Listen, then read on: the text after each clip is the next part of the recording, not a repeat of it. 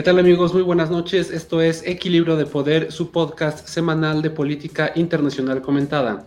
Como cada martes les saluda Guillermo Romo, transmitiendo en vivo por nuestra página de Facebook Equilibrio de Poder y nuestro canal de YouTube Equilibrio de Poder Podcast.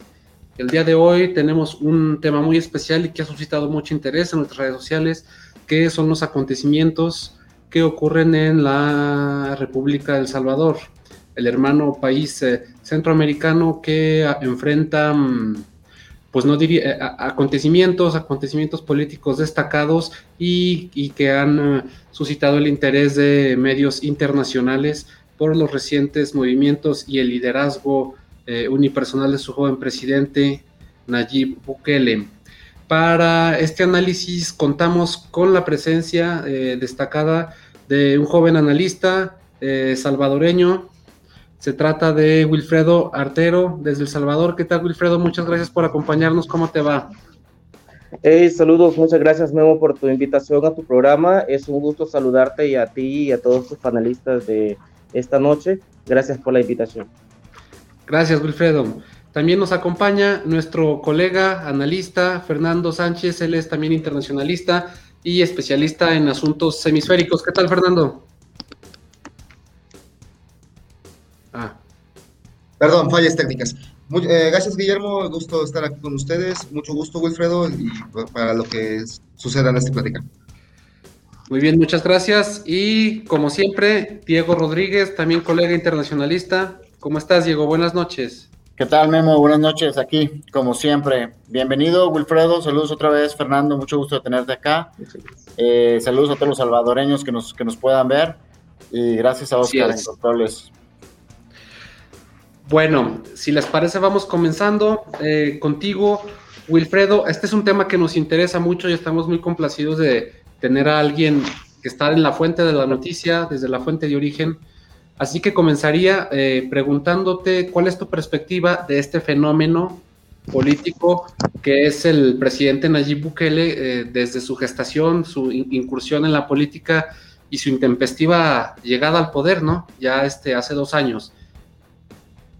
Exacto, mira, hace dos años, eh, ya casi dos años, este primero de junio va a cumplir ya dos años eh, en el poder eh, como, como presidente de la República. Sin embargo, él ya ha estado dentro de la política hace ya varios años, siendo alcalde de, de Nuevo Costatlán y, luego alcalde este, de la ciudad capital de, de San Salvador este, y con una gestión totalmente excelente y este, muy aplaudida por todos los salvadoreños después de tanto tiempo.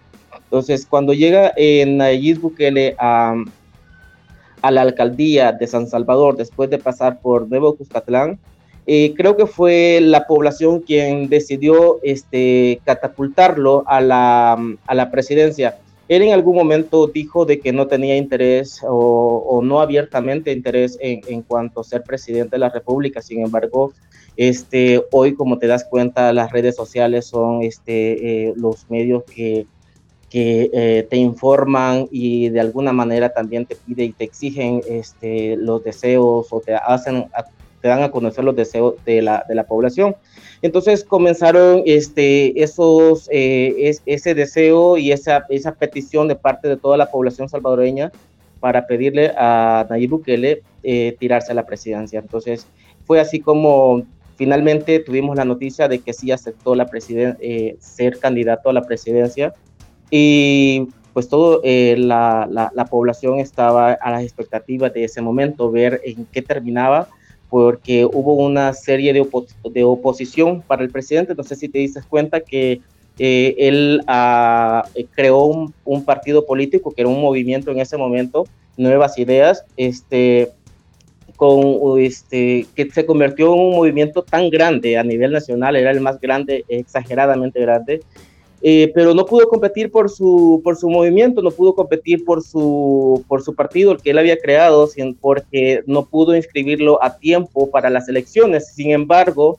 decidió este, competir por un partido este, que era prácticamente aliado ¿no? en ese momento, pero la oposición nuevamente decide este, pues, negarle su participación y le cancelan este, la participación a ese partido con el que él había sido coalición. Eh, entonces, las posibilidades se le terminaban porque él de alguna manera no quería entrar en coalición con partidos que habían tenido nexos con este, con este, ¿cómo decirte? Con tanta delincuencia, ¿no? Eh, que estuvieran manchados. Él quería llevar un hombre ah, bastante eh, limpio, eh, al menos eso es lo que siempre se nos ha planteado y lo que todos, todos nosotros creemos.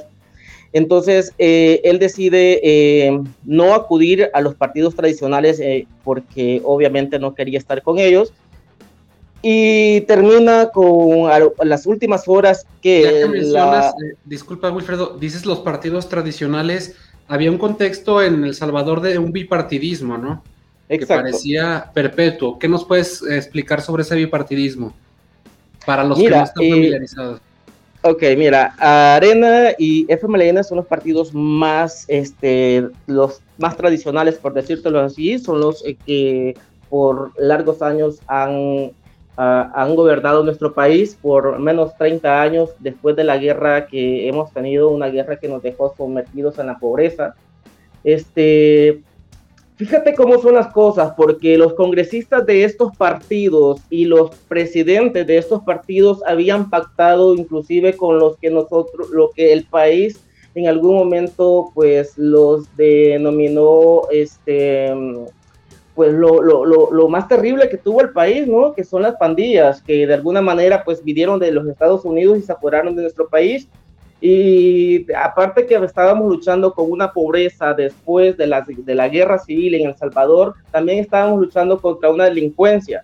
Y estos congresistas y estos, estos partidos políticos, tanto FMLN como Arena, pactaban contra los criminales para poder ellos mantenerse en el poder ellos tenían ah, el poder eh, con, los criminales en decirles, mira, eh, para tal día necesito tantos salvadoreños muertos, necesito, eh, le estaban inclusive la cantidad de salvadoreños que tenían que morir en su momento, ¿no? Y nada, nadie sabía eso, ninguno de, los salvadoreños ah, estaba sabedor de todo lo que estaba pasando hasta que alguien decide traicionarlos y saca los videos, videos que tú los puedes ver en la internet, donde están pactando, dándoles este, hasta cerca de un millón de dólares a los, a los pandilleros, quienes les, eh, se los compraban, los, los em, congresistas compraban a los pandilleros para que ellos para obtener los votos de todas las pandillas, ¿no? Entonces, eh, la mayor concentración de criminales pues estaban a favor de, de, estos congresistas. Entonces tú podías ver en los videos eh, quiénes estaban ahí, Norman Quijano, Ernesto Mason, bueno, habían ciertos, muchos este, congresistas pactando, inclusive se llegó a, a, descubrir que los polígonos de, de, tiro de la Fuerza Armada terminaban en manos de, de, estas estructuras criminales para que ellos pudieran tener más hacer, tener eh, un blanco, ¿no? Mm, acertar más al momento de matar salvadoreños. O sea, ¿cómo nuestros padres de la patria, como son eh, denominados, podían matar a nuestra población? O sea, esa es una pregunta que, que, todos los salvadoreños nos hicimos cuando descubrimos todos estos videos y descubrimos toda, toda la basura que existía detrás de todos ellos. De acuerdo. Mm, ¿Algo que agregar, Fernando? Mira, eh, la verdad es cierto que en algunos periodos de, los, del gobierno, los, gobiernos han, al parecer sí han estado involucrados con, con, las pandillas. Como les platiqué la, la última vez que hablé sobre El Salvador, eh, el gobierno de Mauricio Funes y ya un poquito el, el gobierno de Salvador Sánchez Serén intentaron hacer una, eh, formalizar una tregua entre ambas pandillas, dándoles dádivas o favores eh, a, a los grupos que estuvieran en los, en los, centros penitenciarios, moviendo las pandillas de un, los pandillas de un bando a cierta cárcel y, de otro bando a otra cárcel, también dando, favoreciendo visitas conyugales a fin de bajar los números de violencia. Eso fue conocido como el caso de la tregua, que sí, logró disminuir los niveles de violencia en el país, no, no como los que estamos viendo ahora con Bukele, pero fue para su momento un gran logro hasta que salió la luz de que el gobierno también estaba, estaba cediendo demasiado, lo que, lo que la, opinión pública no lo vio con buenos ojos. Y fue lo que llevó a la larga a, votar en castigo a los partidos tradicionales. Exacto. Sí, de acuerdo. Diego, ¿cómo aunque, no. Oh, ah, aunque también eh, hace unos meses el periódico El Faro y algunos medios de comunicación empezaron a sacar noticias de que Ay, perdón, es que se cayó, se cayó el internet. Sí, ya, ya estás de vuelta, Fernando. ¿Hola? Sí, estás de vuelta. Ah, perdón, decía que hace unos meses el periódico El Faro de comunicación estaban sacando, estaban sacando reportajes o evidencia que según ellos tenían de que Bukele inclusive estaba negociando con, los maras salvatruchas para poder implementar las políticas restrictivas en contra de la pandemia. No está, no está probado, no está probado esto, pero fueron, los, fueron las acusaciones que también ha recibido Bukele. Sin embargo, yo debo, debo, debo reconocer que por lo menos Bukele sí ha mostrado una actitud de limpiar, limpiar la, la inseguridad o atender la inseguridad, aunque como he, expresado, algunas de las medidas pueden ser cuestionadas por la violación de derechos humanos. Exactamente, y eso es lo que le ha traído críticas internacionales al eh, presidente. ¿Cómo ves tú, Diego, o prefieres hacer una pregunta a nuestro invitado? Sí, precisamente, precisamente tomando estos dos puntos que, mencionaban tanto Fernando como tú de cuestión internacional y que puede ser cuestionable, justo quiero hacer la, pregunta de Wilfredo, eh, ¿cómo se ve, eh, vamos, haciendo referencia a que de afuera, cómo se ha visto hacia adentro? Eh, la pregunta sería, ¿cuál es la respuesta, cuál es la visión de adentro hacia afuera? Mencionando que Estados Unidos, la Organización de eh, de Naciones Unidas, la ONU, la Comisión Internacional de Derechos Humanos, la Unión Europea, la OEA, se han manifestado y han expresado de algunas eh, maneras u otras eh, preocupaciones ante, ante los actos que, ellos mencionan cuestionables que, que, ha hecho el presidente Bukele. a lo que el presidente ha, ha contestado, incluso tuvo un, mandó un, un tweet el primero de, mayo que fue bastante controversial, en el que dice de manera textual, a nuestros amigos de la comunidad internacional, queremos trabajar con ustedes, comerciar, viajar, conocernos y ayudar en lo que podamos. Nuestras puertas están más abiertas que nunca, pero con todo respeto, estamos limpiando nuestra casa y esto, eso, no es de su incumbencia. Hay preocupación de, de estos estas organizaciones, algunos países que, se han mencionado, pero ¿cuál es la, visión de, adentro hacia afuera de los salvadoreños, de, sus instituciones eh, de relaciones exteriores, de cómo, cómo, cómo se vive, cómo se ve en El Salvador esta presión externa, estas eh, pues manifestaciones de, duda sobre las acciones que está haciendo el presidente Bukele? antes si quisiera hacer un paréntesis y decirte al comentario anterior que acerca del Faro, este, el Faro es uno de los periódicos opositor acérrimos, ¿no? Para, el gobierno, porque el Faro es, está financiado por la oposición. El Faro nunca va a decir nada bueno. De, es más, para los salvadoreños el Faro, eh, ya que tú, eh, mencionaste el Faro, este, eh, para los salvadoreños el faro es como uh, lo más aberrante. Los salvadoreños nosotros, nosotros acá no nos sentimos orgullosos de un periódico como ese, ni el gato encerrado, ni, ni uh, eh, la prensa gráfica, el diario de hoy no representa a El Salvador, sino más bien representa a, la, a las oligarquías, representa a las grandes empresas y a los millonarios, pero no a la gente pobre como nosotros.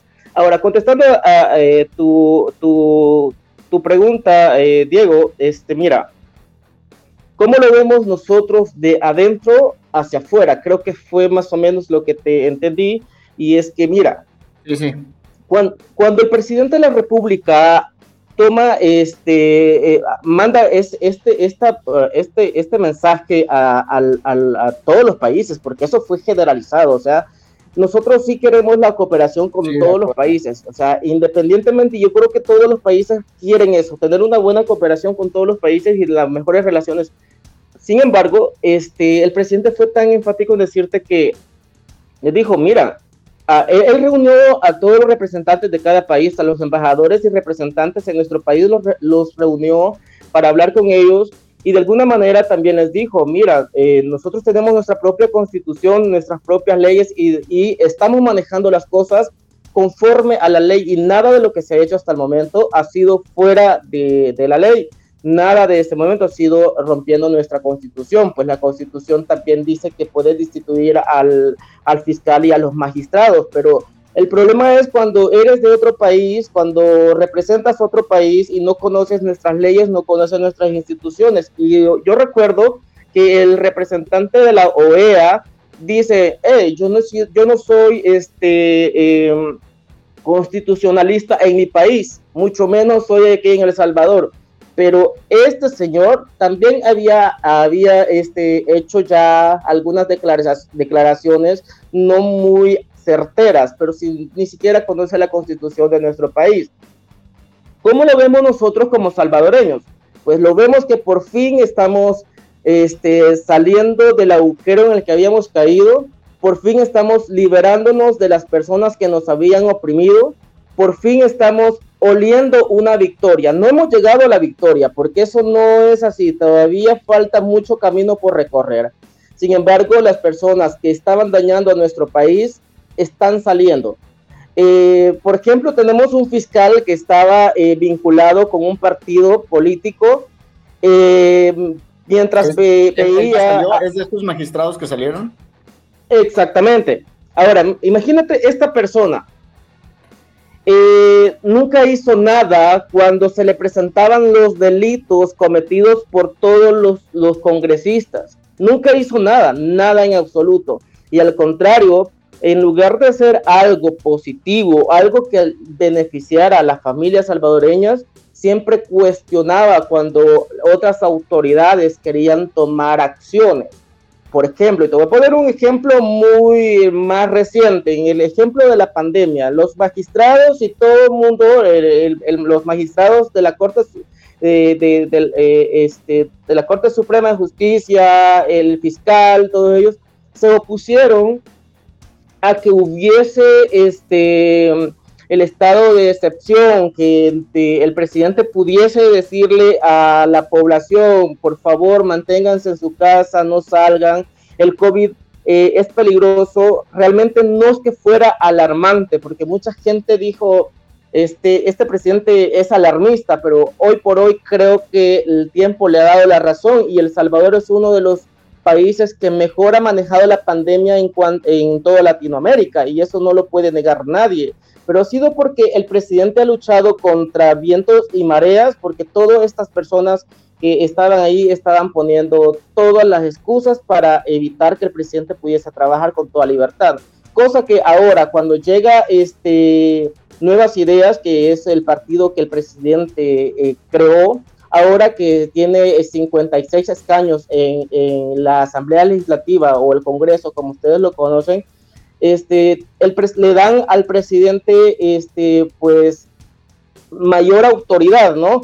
Autoridad que es cuestionada eh, no porque no sea legal, sino más bien porque tienen temor. O sea, eso es lo que ha, lo que ha dicho la prensa internacional, que los países dicen es, es peligroso que un solo mandatario tenga tanto poder pero en realidad ellos no son salvadoreños, ellos no han vivido lo que nosotros vivimos, ni han sentido el dolor de las familias, de una madre eh, enterrando a sus hijos o a sus hijos enterrando a sus padres.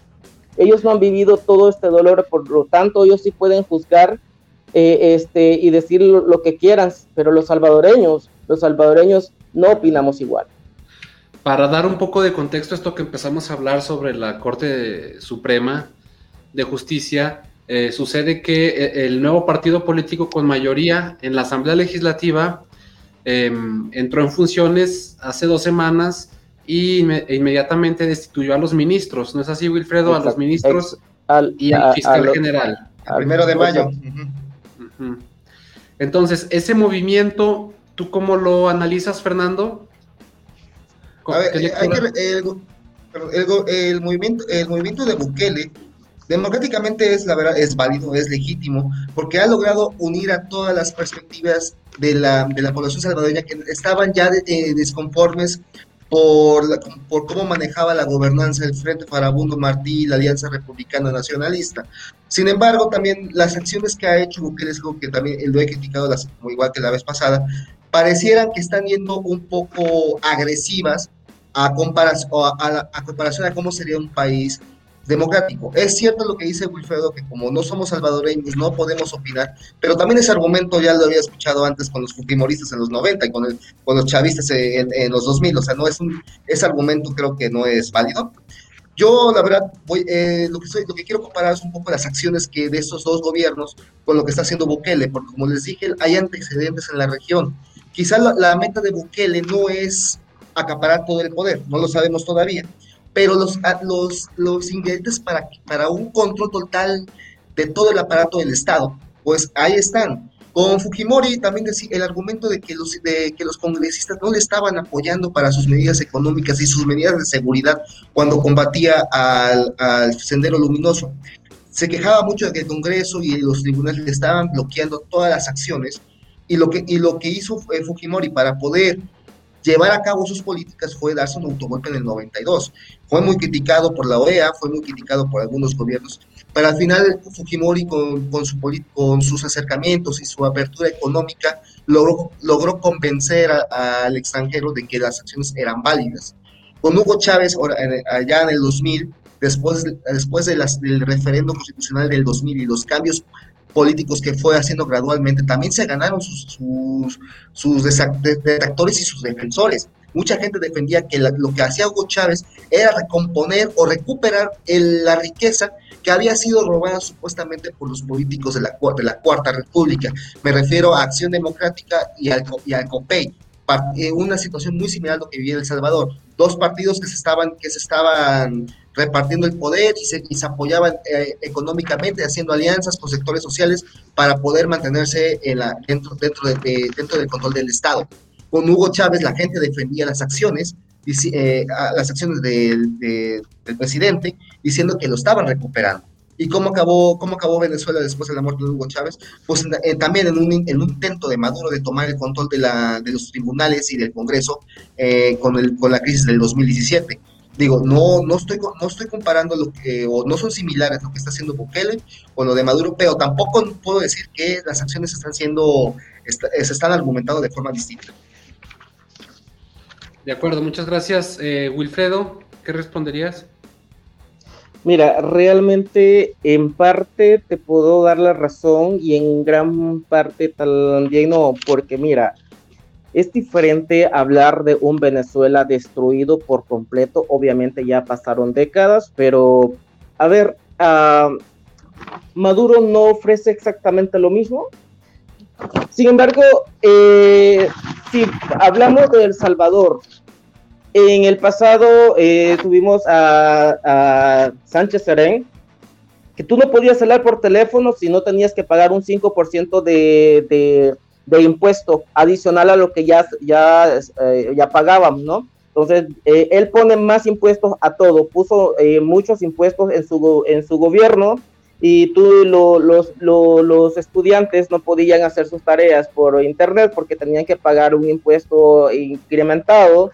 Ahora, eh, Nayib Bukele hace todo lo contrario. Viene, eh, Nayib Bukele entra al poder, quita los impuestos a los pobres, eh, algunos se incrementaron para los ricos, porque hoy se comienza la, la igualdad, ¿me entiendes? Hoy comienza eh, una era en la que el pobre no tiene que ser no por ley tiene que ser, eh, tiene que seguir siendo pobre, ¿no? Tenemos que tener las mismas oportunidades.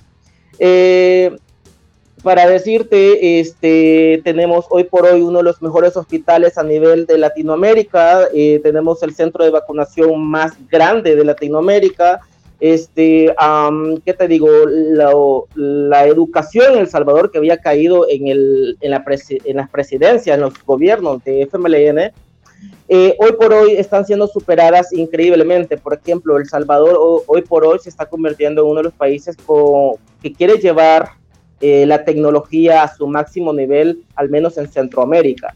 Eh, hoy los alumnos, eh, bueno, hoy por la pandemia están recibiendo la mayoría de sus clases a través de en, línea, ¿no? Pero ya los maestros y alumnos están recibiendo sus computadoras con, con em, certificaciones en inglés, con todo, con todo lo que necesita un alumno para poder avanzar sus conocimientos.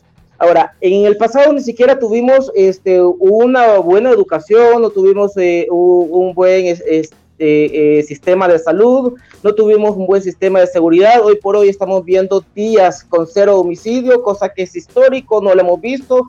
no podemos compararnos con, no podemos compararnos jamás con, eh, con, con el gobierno de Hugo Chávez, por supuesto que no. Tenemos este, hoy por hoy el, la eh, salud, salud es, eh, es, es, tan primordial para El Salvador, cosa que no lo habíamos visto antes. Antes tú ibas es por eso, a es por eso que también te puse el ejemplo, el ejemplo de Fujimori, para que mira, eh, para, para quitarnos un poco los aspectos ideológicos, también puse el, el, ejemplo de Fujimori, que pues, también, aunque soy igual, Fujimori entra, empieza a recuperar la economía después de un periodo muy largo de recesiones e inflaciones muy altas, muy, digo, no, no son las mismas características del Salvador, pero las, eh, así había una, un retroceso económico. Y Fujimori fue recuperando la economía, fue haciendo grandes acciones económicas, es cierto, pero las acciones políticas no pueden, no, pueden, no pueden ser justificadas por un crecimiento económico. Exacto, es por eso que te doy, eh, eh, por, eso te dije, en parte te doy la razón y no en su totalidad, porque eh, a, Fujimori, pues, ¿cuántos, ¿cuántos periodos estuvo en el poder? Sin embargo, pero sin embargo, el, Salvador, la constitución no lo permite. Nayib Bukele, después de su quinquenio, estaría fuera de, de elecciones. Sin embargo, este, bueno, realmente la población quiere en sí que se cambie la constitución para que él pudiese reelegir. Yo en lo personal no estoy de acuerdo por más que apoye el presidente de la, de, la República. no, no es... Wilfredo, creo, creo, creo que ahí radica la, la, preocupación, ¿no? Precisamente lo que dices, no conocemos la constitución y parece que no ha eh, saltado la constitución en ninguno de los casos o de las acciones que ha tomado, pero creo que ahí radica la preocupación internacional y de de organizaciones de otros lados, que los ingredientes están ahí, como dice Fernando, eh, para tener un control total, absoluto, en el Ejecutivo, en el Legislativo, en el Judicial, que, que también es cierto, al, querer buscar una, un cambio, una, una transformación, por así decirlo, eh, radical de, de, estilo de gobierno, sobre todo, Bukele lo ha dicho haciendo alusión a las últimas tres décadas de gobiernos del Salvador, pues lo más rápido para lograr eso sería, sería con el control absoluto. Pero es ahí donde creo que radica la preocupación de, otros países, de otros gobiernos, de, organizaciones, de que está teniendo tanto control, si bien no saltando la constitución, sí con algunas actitudes eh, eh, amenazantes, digamos, para la institucionalidad. para, hacerse de todo ese control, de todo ese poder. Y, y ahorita sabemos que, que la constitución no permite que, que, se pueda reelegir Bukele, pero precisamente por todo el control que tiene, eso podría modificarse. La experiencia que hay en otros países de América Latina. Y, y, y, claro, es, es, una tendencia que ha pasado en, desgraciadamente en muchos de los países latinoamericanos, que claro, cada uno se, se cuece aparte pero, pero ha, habido, ha habido historias políticas que terminan siendo tragedias de décadas que tienen, eh, pues tienen sus efectos sobre todo en la economía de, generaciones. Entonces ahí creo que es donde está la preocupación de, tanto poder y tanto autoritarismo que está teniendo y, las cuestionables formas en lo que lo hace sin saltarse la, la constitución. Exacto. Mira, quiero hacer una pregunta antes de pasar. Sí, dila, dila, adelante. Uh, Wilfredo, a ver si me puedes apoyar. Eh, a ver. La, si Bukele termina su periodo y no, y no hace algún cambio constitucional, ¿ustedes ya, ya, el sector eh, buquelista, por, por, bautizarlos así, está buscando un sucesor o ya o tienen contemplado a alguien que pudiera seguir las medidas de Bukele? Sabía que, creo que tu, no sé, de pronto que tomaste la palabra, sabía que tu, tu pregunta iba por ahí. Y realmente, eh, totalmente sí. eh, ya la población ya este, miró los posibles candidatos en los que no se le quita totalmente el poder a Bukele. Es que mira, es que yo entiendo cuando la eh, la prensa internacional eh, saca estas noticias, ¿no? Y como los gobiernos lo están tomando porque hay malas experiencias a nivel del mundo. O sea, estamos tocando el, tema de, Hugo Chávez, por supuesto. Sin embargo, te digo, uh, sí ya la población, esto no estamos hablando de, de, este, organizaciones, estamos hablando la población, la gente esa que va a comprar al mercado, la gente esa que, que, ve, que ve su programa en la noche, la que nos están mirando ahora. E, esta gente es la que ahora mismo está tomando esa actitud de decir eh, o, mira eh, los posibles candidatos a las próximas elecciones. En el caso que no se cambie la constitución. Como yo te dije antes, eh, no estoy totalmente de acuerdo a que Nayib Bukele, porque yo, yo apoyo al presidente a raíz de las cosas buenas que he visto. De lo contrario, igual no lo apoyara. Entonces, están, viendo que Nayib Bukele eh, no gobierne tal vez eh, directamente, pero sí está a través de su esposa, que Gabriela de Bukele hoy por hoy es una de las primeras damas más activas que ha tenido el país.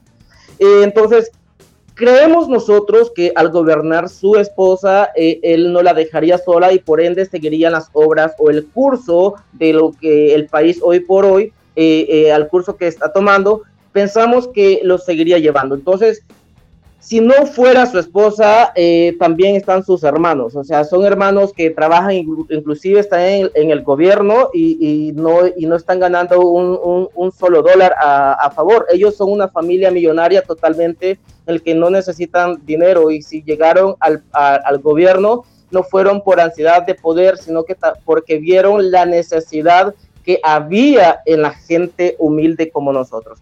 Ellos no tienen necesidad, por ejemplo, hasta, eh, ahora, hasta ahora la proyección, la proyección es que todo quede en familia.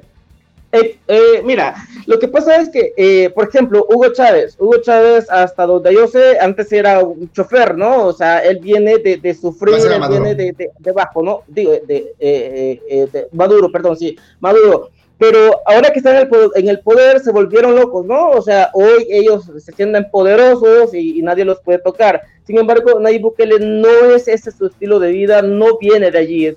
Nayib Bukele eh, lo ha tenido todo, él es millonario, no necesita absolutamente nada. Ahora, ¿por qué razón siendo millonario está velando por los pobres? O sea, ¿por qué siendo millonario está buscando la igualdad? ¿Por qué siendo eh, millonario está dándonos un mejor sistema de vida? O sea, realmente los salvadoreños sí estamos felices. Yo, lo personal, yo, yo avalo este, su, su, su postura ante las demás naciones y no importa, fíjate esto, no importa lo que las demás naciones digan. Por ejemplo, Estados Unidos, de repente eh, Kamala Harris está hablando este, que le preocupa la democracia, pero ¿por qué no se pronuncia ante, los demás países? Porque sí se preocupa por El Salvador, porque no se preocupa por, Colombia, por ejemplo, porque hasta ese momento no se había pronunciado, porque no se, no, se pronuncia este, por Israel hoy por hoy. A ver, ¿por qué no se, no se está pronunciando por otras naciones? ¿Por qué en El Salvador, que se hicieron las cosas tal cual dice la constitución, tal cuales son nuestras leyes, porque ella sí se pronuncia por El Salvador. ¿Qué es lo que, tiene contra El Salvador? Bueno, ahora, ahora eh, es el tema de Estados Unidos. Ay, perdón, sigue, sigue, sigue, perdón. Sí, mira, mira, perdón. Este, lo que, y te, voy a contestar algo.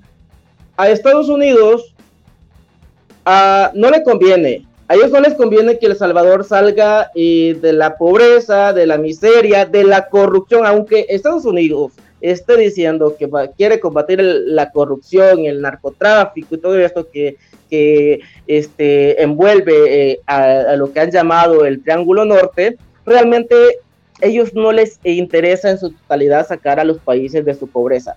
No les conviene. Eh, ellos necesitan este, siempre estar por sobre los países tercermundistas y que no salgan de, ese nivel, de, esa calidad de vida.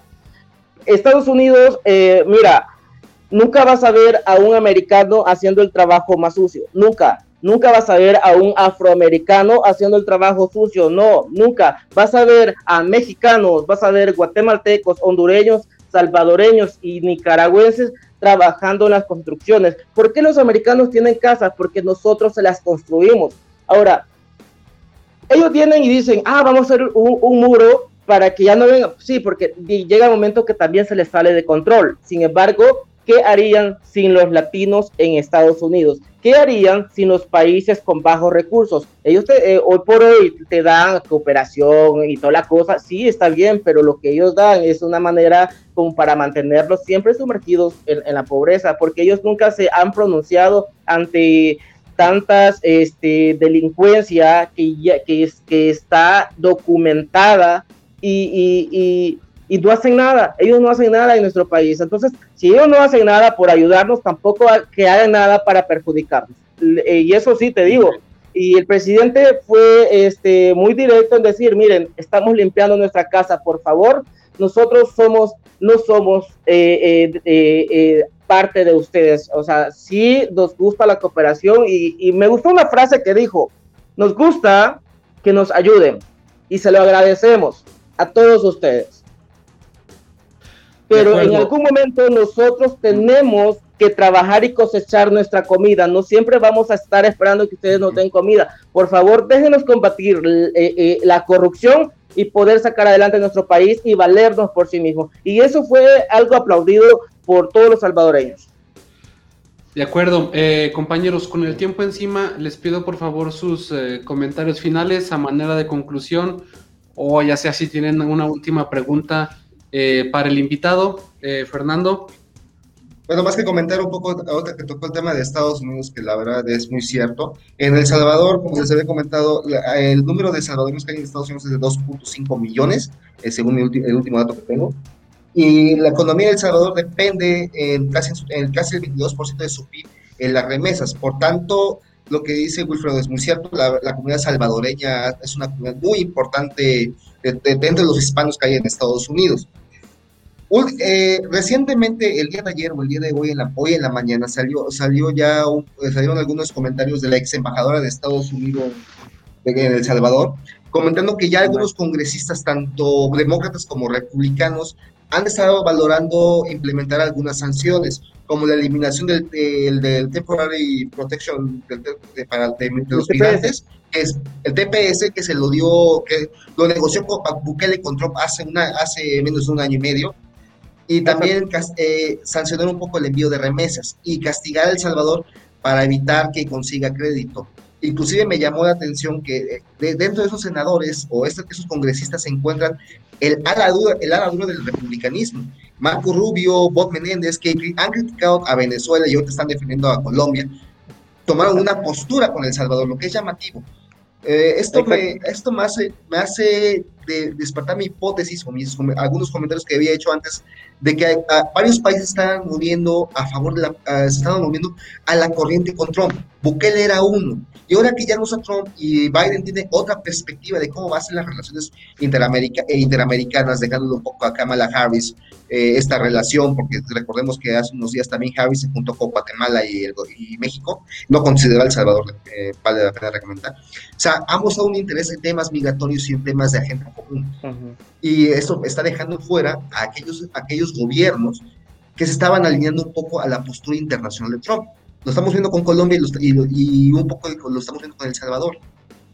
Perdón que, te interrumpa, pero me pareció tan interesante lo que acabas de mencionar. Sin embargo, quisiera devolvértela y, quisiera que ahora tú me respondas a mí. Bueno, yo sé que ahorita yo debería responderle a ustedes, pero me gustaría hacerte esta pregunta a ti. ¿Tú consideras que porque eh, el presidente de la República esté combatiendo la criminalidad en el país, este, quitando a, a, los fiscales corruptos que nunca hicieron nada por la población. Ahora eh, Estados Unidos toma una postura tan absurda que, quiere que este, afectar las remesas y el TPS. ¿Tú crees que como país Estados Unidos está haciendo lo correcto? No puedo decir que está haciendo lo correcto o lo incorrecto, también es como decir si está haciendo lo correcto e incorrecto Bukele. Lo que estoy, lo que estoy comentando ahora sí es el contexto de lo que está, de lo que está sucediendo, los comentarios que han surgido.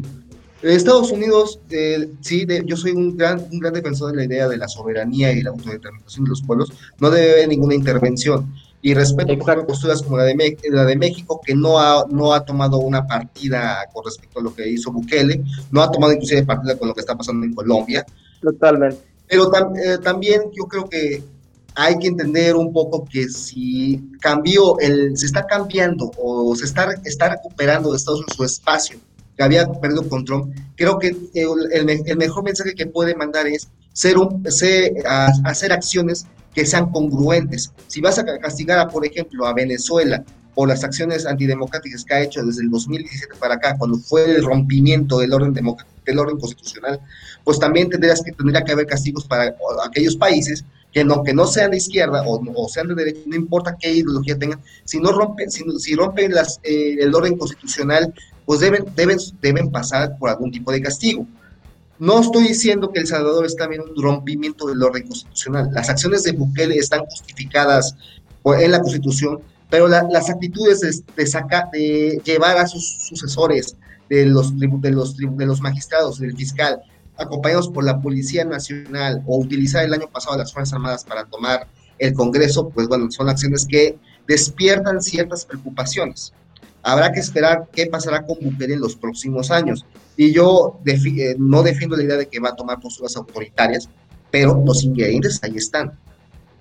Mira, te voy a decir una cosa, y yo sé que yo sé que ahorita el tiempo ya está sobre, pero te voy a decir una cosa. Cuando hubo la guerra acá, Estados Unidos metió sus manos y, tú sabes esto porque había este, eh, este, que querían repartirse el poder, ¿no? Escuadrones de la este, muerte.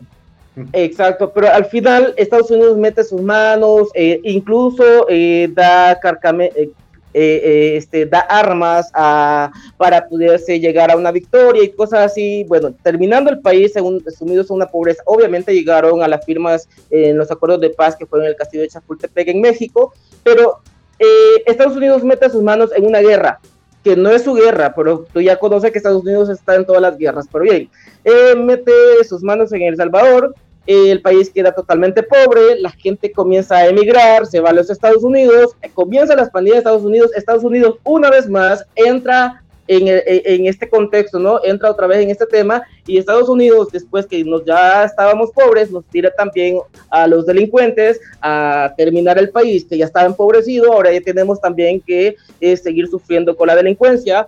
Eh, eh, hoy por hoy, si el país quiere salir a flote y olvidar todo un pasado, este, ¿por qué ahora vienen ellos y quieren como tocar los puntos como más débiles, por decírtelo así, que es el TPS y las remesas? ¿Por qué Estados Unidos no busca otras acciones en el, en el dado caso que están ofendidos, no?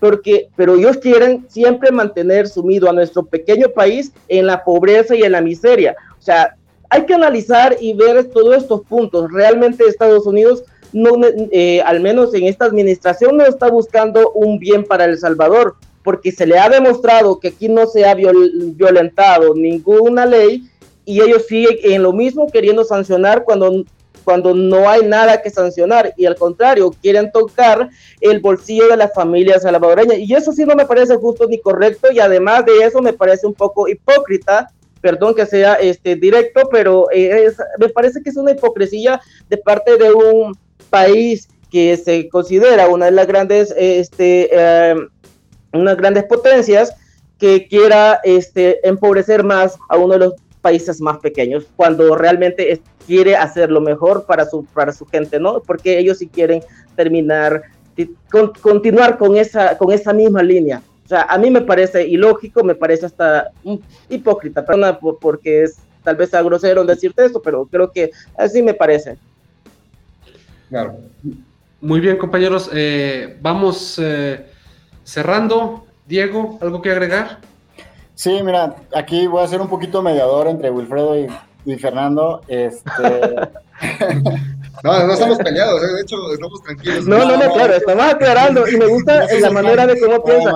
De, de, verdad, Fernando, te felicito por la manera como piensas y así es como se aclaran muchos conceptos. De acuerdo, de acuerdo. Estamos aquí para discutir los distintos puntos de vista y por eso te, te invitamos, Wilfredo, porque tú estás ahí donde, donde está pasando la noticia. Y, te agradezco, cuando quieran, ya sabes. Lo que, dice, lo que dice Fernando es, bueno, si de alguna forma estaba más hacia la corriente de Trump, Trump no está más ya en el panorama, eh, por más de que se quiera reinventar y quiera estar, pero, pero ya no está. Y esto lo hemos platicado en, en algunos de los capítulos anteriores, este, tratando otros temas que Estados Unidos busca regresar al status quo, busca regresar a esa injerencia, a ese poderío, a ese liderazgo marcado en diferentes organismos internacionales, en, en, grupos, en, y, su presencia de manera internacional. Obviamente Estados Unidos, lo sabemos, mete la mano en todo el mundo y, y, participa en las guerras de todos lados y genera guerras por todos lados. Y obviamente donde quiere meter y tener siempre un control fuerte es en, es en América Latina, ¿no? Muchas veces ese es el patio trasero de, de la casa de Estados Unidos y, quiere tener ahí una presencia, una presencia fuerte. Por eso la agenda, por ejemplo, con México, que, que la frontera es enorme, es, es, tan grande, también lo hemos platicado, por eso se ha sentado ya a platicar temas de migración con Guatemala y con, y con México, pero no con Honduras y con El Salvador, que de alguna forma se salen un poco, se salen del molde de control sí. de, de, a esto, de este status quo que quiere regresar a Estados Unidos ahora en la administración en la administración eh, Biden. Es cierto, es cierto que, que, que, se necesitan pantalones, en, en, mi pueblo se dice diferente, pero estamos en transmisión internacional. Pero... También se dice igual, también se dice igual acá. pero, pero, bueno, se necesitan pantalones de, y, Bukele ha demostrado tenerlos para, para enfrentar y plantar cara y hacer a una potencia de esa, de a, a Estados Unidos que Estados Unidos, la nueva forma, también lo dijo ya alguna, alguna ocasión Bukele recientemente, que, que, la ONU pues sirve de muy poco y es muy irrelevante. Entonces, la manera que ha encontrado Estados Unidos de golpear de cierta forma, sin que sean intervenciones militares recientes, a los países es en la cartera, en donde les duele, en, en, en, poner sanciones económicas, comerciales de ciertos productos estratégicos que son del interés de cada una de, de las economías. Entonces, se necesita, se necesita tenerlos y plantar cara a, este tipo de, amenazas y de situaciones de Estados Unidos, que muchas veces también, sabiendo el poderío y el, eh, económico que, tienen y la, la presencia política, este, muchas veces abusan también de esa, de esa presencia. Ya el tiempo, pero, nos, nos, el tiempo nos dirá ah, si, oye, si, pero... si lo, logra, logra hacer ciertas transformaciones que sin duda pusieron en jaque durante muchos años el desarrollo de la, de la economía y de la sociedad de, de, El Salvador. Pero es cierto, aquí brinco al lado de, de, Fernando, es cierto que los elementos están ahí. Eh, si estamos hablando de que se empieza a ver como sucesión a, a, a familiares, pues tenemos malos ejemplos, historias en, en, en Centroamérica. Nicaragua, es lo que está haciendo, es lo que puede hacer con Daniel Ortega con su esposa. Es país vecino, que, que si tiene el, el, el, el, poderío, el control total en, en, el legislativo, pues bueno, puede hacer lo que quiera, que la constitución ahorita se está respetando, pero si tiene control legislativo, la va a poder modificar a como, se, la, como le plazca. Y ahora, haciendo cambios también... Eh, y sobre todo con actitudes autoritarias que son cuestionables, eh, no fuera de la ley, pero sí cuestionables, y por eso, y así seguirán, así seguirán toda la comunidad internacional, porque El Salvador llama más la atención ahora, ya hay muchos países que tienen puesta la lupa sobre El Salvador, eh, lo cual también servirá como parámetro para ver el desarrollo que logra hacer el, el gobierno de, de Bukele. Pero mira, Diego, sí, Diego, perdón, este, solo quiero decirte que volviendo al tema que, que, lleva, que conlleva todo esto, es que a Estados Unidos no le conviene este, tampoco perder a El Salvador. Este, sí, hoy por hoy está teniendo es, e, esta cosa de influir un poco de temor, ¿no? Pero a ellos no les conviene, a Estados Unidos no le conviene perder a El Salvador o la influencia que tiene Estados Unidos, perderlo en El Salvador, este, acuérdate que cada país también tiene, eh, tiene este, su voto ante las naciones, entonces de alguna manera pues un país es un país por muy pequeño o muy grande que sea. Ahora, uh -huh. El Salvador hoy por hoy, que es el que está haciendo eh, noticia, por ejemplo ahora, hoy, hoy llegaron que siete alcaldes desde Honduras a pedir ayuda a El Salvador, porque Honduras no les está ayudando en absolutamente nada y al final el país le está dando 43 mil vacunas de las que El Salvador tiene para su gente, hoy El Salvador trata de ayudar también a los que le están rogando, le están pidiendo, o sea, y, es una cosa increíble que, que, otra gente, ¿no? Pero que humildemente eh, te pide tu ayuda, eh, auxilio. Entonces, al final de cuentas, este, El Salvador también ya ayudó a Costa Rica, que Costa Rica es, es una economía muy fuerte. También El Salvador ayudó con medicamentos, eh, ya ayudó en el pasado también a Guatemala con alimentos, a Honduras con alimentos. Entonces, El Salvador, eh, y cuando Estados Unidos ve estas cosas, cuando las demás naciones ven estas cosas, porque se pronunció hasta Canadá, la OEA y todas estas organizaciones, cuando ven estas cosas, a ver, ¿tú crees que han dicho algo bueno? Absolutamente nada. Entonces, y dependiendo si, si, si el poder está en la familia Bukele o no, pero que siempre esté dentro de ese nivel o, vaya por esa línea, creo que los salvadoreños estarían totalmente contentos y nadie va, nadie de los salvadoreños va a permitir que vuelva una vez más la línea del pasado. Estaremos ah, Quiero mencionar rápido, ah, sí. Pero quiero mencionar Fernando, Y tocando desde un punto de vista ahora geopolítico, creo que hay un, actor que nadie está considerando y es el papel de que ha tenido China con respecto a El Salvador, ah, que fue el único país o la única potencia que ha tomado una postura de no intervenir, pero está dando grandes apoyos a Bukele, eh, abriendo un poco el acceso a la vacuna, eh, si, vimos la, si vieron la reunión con embajadores que hubo hace, hace media semana, inclusive el embajador, el embajador de China estuvo sentado casi a la derecha de Bukele, lo que manda un mensaje así, eh, un mensaje discreto, pero duro. Y no solo con Estados Unidos. está, eso, es un dislike de Estados Unidos. Está peleándose con Estados Unidos porque sabe que China puede tomar un papel un poco más trascendental en El Salvador. Y eso a pesar de que Bukele al inicio de su gobierno criticaba su relación con, China y había quitado la relación con Taiwán. Puede cambiar. Y el acceso a la vacuna, creo que Bukele va a ser de los pocos países que va a recibir una gran, un gran lote de, de vacunas chinas en, un futuro cercano. Que eso, que eso esas, El Salvador sí ha gestionado de buena manera la, pandemia, no como muchos otros países en Latinoamérica. Las relaciones internacionales eh, en, el, país son muy buenas. El Salvador puede convertirse en este país que impulse la, presencia de China en Centroamérica. Eso puede generar ah, en un futuro haber alguna. Ese es el temor de Estados Unidos. pues sin duda interesante, ¿no, Memo? Hay que seguir la pista. Seguiremos la pista. Muchas gracias, Wilfredo, por este matiz que nos das, que es muy difícil encontrar esta opinión. Uh, matizada, valga la redundancia, eh, de una persona que está en la fuente de origen de la noticia, porque a través de los medios de comunicación pues ya viene destilada la información, ¿no?